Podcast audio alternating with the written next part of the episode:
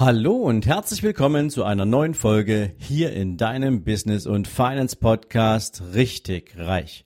Jetzt gibt es wieder dein Monday Morning Zitat und meine Interpretation davon nur für dich.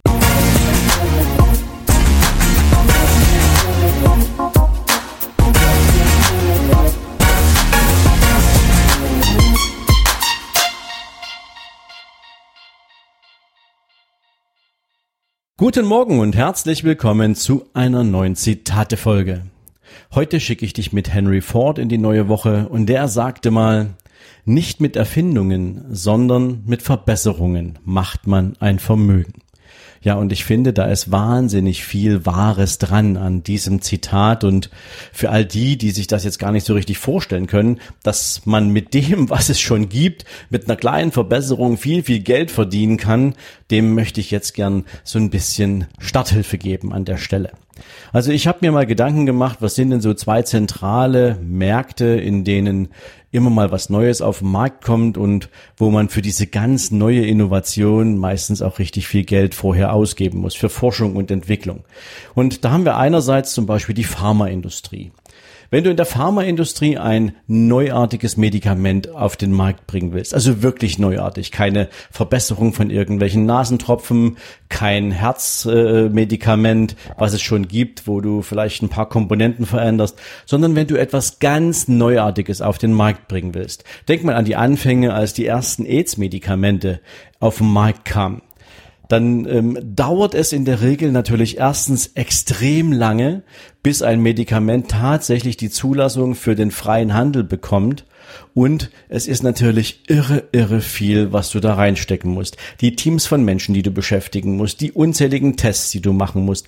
Denn Medikamente auf den Markt bringen, das ist ja mal nicht irgendwie ein kleiner Katzensprung. Das ist ja nicht irgendwie was ganz Einfaches, sondern hier, hier geht es um Menschenleben im schlimmsten Falle und da muss alles sauber laufen. Und deswegen hast du in der Medikamentenneuentwicklung ungefähr Vorlaufkosten, Investitionskosten pro einzelnen Medikament von ungefähr 2,3 Milliarden Euro.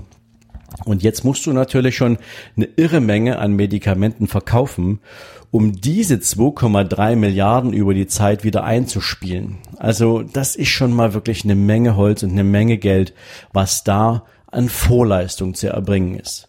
Und nicht anders ist das beispielsweise in der Automobilindustrie. Also das, was Henry Ford sagte, weiß er natürlich aus, aus ganz eigener Erfahrung. Wenn du heute ein ganz neues Modell auf den Markt bringen willst, ja, nehmen wir mal an, der erste SUV oder das erste Elektroauto, was auch immer es an Neuigkeiten gibt, jede Studie, die du auf irgendeinem Autosalon siehst, ähm, zu irgendeiner Automesse oder wie auch immer, diese Studien kosten irre viel Geld in der Vorbereitung. Also wenn du ein nagelneues Modell auf den Markt bringst, legst du auch in der Automobilindustrie als Hersteller für Forschung und Entwicklung bis zur Marktreife, bis zur Erstpräsentation ungefähr zwei Milliarden Euro auf den Tisch da musst du schon eine Menge Autos umsetzen, denn die Marge an einem Neuwagen ist jetzt nicht riesig, ja. Also von daher, es ist schon viel, viel drin, was du für ein völlig neuartiges Produkt auch tatsächlich an Vorlaufkosten hast. Und das kannst du jetzt weiterspinnen, wenn du jetzt zum Beispiel darüber nachdenkst und du willst dein eigenes Business auf den Markt bringen. Du hast irgendwas gefunden, wo du sagst, damit würde ich jetzt gern loslegen dann kannst du ja mal überlegen, wie nagelneu ist denn diese Idee oder ist diese Idee nicht vielleicht schon da? Gibt es die nicht vielleicht schon irgendwo auf diesem Planeten, egal ob das jetzt in Deutschland ist, im deutschsprachigen Raum, im europäischen Umfeld oder vielleicht einfach in Asien oder in den USA? Oder ist diese Idee wirklich schon ganz, ganz neu? Denn wenn sie ganz, ganz neu ist, dann weißt du, musst du natürlich irre viel tun, um diese Idee erstens natürlich auch so schick zu machen und so attraktiv zu machen, dass es im Markt ein Raunen gibt, dass es einen Aha-Effekt gibt, dass die Menschen, bei denen du ja jetzt ein völlig neuartiges Bedürfnis befriedigen willst, dass die auch alle sagen, darauf hat die Welt gewartet und das will ich jetzt unbedingt haben. Und wenn das der Fall ist, dann kannst du auch einen ordentlichen Preis dran hauen. Jetzt musst du natürlich nur gucken, ob du dann auch entsprechend eine große Zielgruppe damit erreichst. Denn es nützt dir natürlich nichts, wenn du ein Produkt hast für 5000 Euro und dann erreichst du damit nur 10 Menschen. Das ist natürlich jetzt nicht so sexy, wenn du ein eigenes Business aufbauen willst. Also wenn du was ganz Neues erschaffen willst, musst du natürlich genau gucken, wie erschaffst du dir deine Zielgruppe?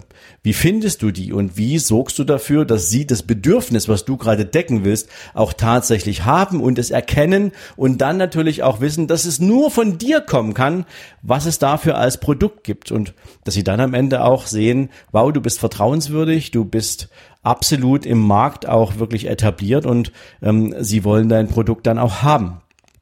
Was ganz anderes ist es, wenn du dich im Markt umschaust und sagst, hey, für die Idee, die ich gerade im Kopf habe, was gibt es dafür eigentlich schon alles? Und ich verrate jetzt kein Geheimnis. Schau dir mal diese ganzen Top-Speaker an, die irre große und irre intensive Seminarangebote haben. Ich werde jetzt keine Namen nennen, aber du brauchst dich tatsächlich in diesem Speaker und Trainer und Coaching-Markt mal nur genau umgucken. Was gibt es da für Koryphäen? Und ich kann dir sagen, alle die, von denen ich weiß, ähm, die haben nichts eigenes entwickelt. Es sieht natürlich so aus, als wäre es deren absolut einziges Produkt oder alleiniges Produkt, als hätten die ein riesiges Alleinstellungsmerkmal mit diesem Produkt, aber all diese Produkte gibt es schon. Entweder ist es aus den USA abgekupfert und nach Deutschland geholt oder man hat es sich in Asien geholt und hat das einfach auf den deutschen Markt zurechtgeschnippelt weil wir natürlich in Deutschland ganz andere Wertigkeiten für solche Produkte haben. Ja? Während in Asien die Menschen absolut offen sind für alles, was neu ist, für alles, was interessant ist, brauchen wir in Deutschland ja immer erstmal einen super Proof of Concept, dass das funktioniert. Wir wollen immer erstmal sofort einen Beweis für alles haben. Also musst du natürlich ein Produkt, was richtig großartig ist, musst du dann sozusagen für den deutschen Verbraucher auch entsprechend anpassen, damit er überhaupt ein gewisses Vertrauen zu diesem Produkt aufbauen kann. Wir wollen also immer den Beweis haben, dass es irgendwie schon funktioniert. Deswegen darf es nie zu sexy sein, weil dann glaubt es hier keiner.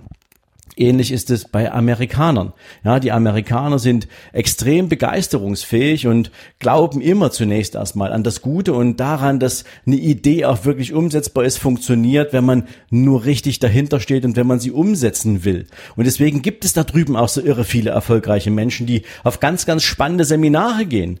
Und hier in Deutschland musst du so ein Seminarformat im Zweifel ein bisschen anpassen, abspecken, umbauen, damit es für Deutschland auch wirklich passt.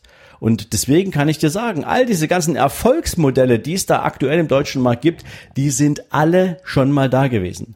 Und diese Speaker und Trainer, die haben einfach eins clever gemacht. Sie haben diese Menschen in ihren Seminaren besucht, haben geschaut, wow, was springt mich jetzt hier persönlich an? Was begeistert mich? Was versetzt mich jetzt hier absolut in Euphorie? Und wie kann ich das mitnehmen und kann es zu einem Teil meiner Performance machen? Und sie verdienen damit ein richtig, richtig gutes Geld und sie helfen ganz vielen Menschen damit. Und es ist jetzt nichts Verwerfliches dabei, etwas, was gut woanders funktioniert, auch für den deutschen Markt salonfähig zu machen. Und deswegen, egal wenn du ein eigenes Business planst, prüf doch bitte zunächst auch erst einmal, was gibt es denn im Markt schon für Anbieter zu diesem Thema? Sie müssen nicht zwingend ein identisches Produkt haben, was du vielleicht gerade für dich überlegst, sondern sie haben vielleicht ein Fundament geschaffen, auf dem du aufsetzen kannst, denn irgendwas von dir in dir sorgt von alleine dafür, dass dieses Produkt etwas Besonderes wird. Aber warum diese ganze Arbeit vorher alleine machen, wenn es im Markt gegebenenfalls schon ein vergleichbares Produkt, eine vergleichbare Dienstleistung, einen vergleichbaren Service gibt. Es wäre rausgeschmissenes Geld, was du dafür investieren würdest, um alles nagelneu zu entwickeln. Und wenn du dieses Fundament nimmst und wenn du darauf das setzt, was du glaubst, was für den Endkunden noch besser ist, was noch intensiver wirkt, was vielleicht auch noch schneller wirkt, dann ist es die Verbesserung, die dieses Produkt attraktiver macht. Und deswegen glaube ich, und da sind wir wieder beim Anfang dieser Folge, mit den Verbesserungen verdienst du richtig viel Geld. Erstens, weil du diese ganze Arbeit, die andere vorher reinstecken, nicht selber machen musst. Zum Zweiten, weil du das Produkt, auf dem du deins aufbauen willst, jetzt auf diesem Fundament aufsetzen, so sexy, attraktiv, interessant und vielleicht noch wertvoller für deine Kunden machen kannst, dass sie tatsächlich bereit sind, einen viel attraktiveren Preis dafür zu bezahlen, als die Kunden deines Wettbewerbers, die eben nur für die Basisversion im Seminar etwas bezahlen. Und deswegen glaube ich, ist das Zitat von Henry Ford definitiv die Blaupause für jeden, der sich mit dem Aufbau eines eigenen Business beschäftigt. Schau dir an, was gibt es schon im Markt? Und es ist eher selten, dass es etwas noch gar nicht gibt. Und deswegen nutze deine Recherchemöglichkeiten, nutze das Internet, schau dir an, was gibt es schon, schau dir an, was macht dich besonders, was macht dich einzigartig und von all dem, was dich persönlich ausmacht, legst du jetzt auf dieses Fundament noch alles andere drauf und dann hast du ein fertiges Produkt, was für den Markt eine völlige neue Innovation sein mag, aber nur du weißt im Zweifel, dass die Grundlage wo ganz anders zu suchen ist. Und das ist nicht schlimm. Lass mich dir das betonen. Es ist nicht schlimm, ja, denn auch Picasso hat geklaut und insofern ähm, ist es nicht so, dass man sagen muss, ähm, du stiehlst jemandem anderen da, sei, äh, da, seine Idee, sondern du lässt dich inspirieren und nutzt das für dich in dem Sinne, so wie du nach vorne kommen willst. Ich hoffe, ich konnte mit dieser Folge mal so einen Impuls dafür geben, dass du nicht zwingend nur etwas Neues erschaffen musst, um mit deinem eigenen Business zu starten. Es gibt da draußen irre viele spannende Geschäftsmodelle, wo du einfach nur zugreifen musst und die und die eine Portion von dir ganz persönlich, deine Essenz noch dazu packst und dann schaffst du was einzigartig und großartiges. Also, ich wünsche dir einen erfolgreichen Tag, freue mich, wenn wir uns morgen wieder hören und bis dahin, ciao, ciao. Du hast dein finanzielles Mindset mit deinem gratis E-Book nicht auf den Kopf gefallen, in die richtige Richtung gebracht? Und du hast den Investment Guide dazu nutzen können, das für dich richtige Investment zu finden, mit dem du jetzt deinen persönlichen Vermögensaufbau gestalten und umsetzen wirst, dann wird es jetzt Zeit für das große Finale. Nämlich, wer soll dich auf diesem Weg zu deinen finanziellen Zielen denn begleiten? Dafür habe ich für dich den Beraterguide entwickelt. In diesem Beraterguide lernst du, wer am besten dafür geeignet ist, bezogen auf deine persönlichen finanziellen Lebensziele dein Begleiter zu sein.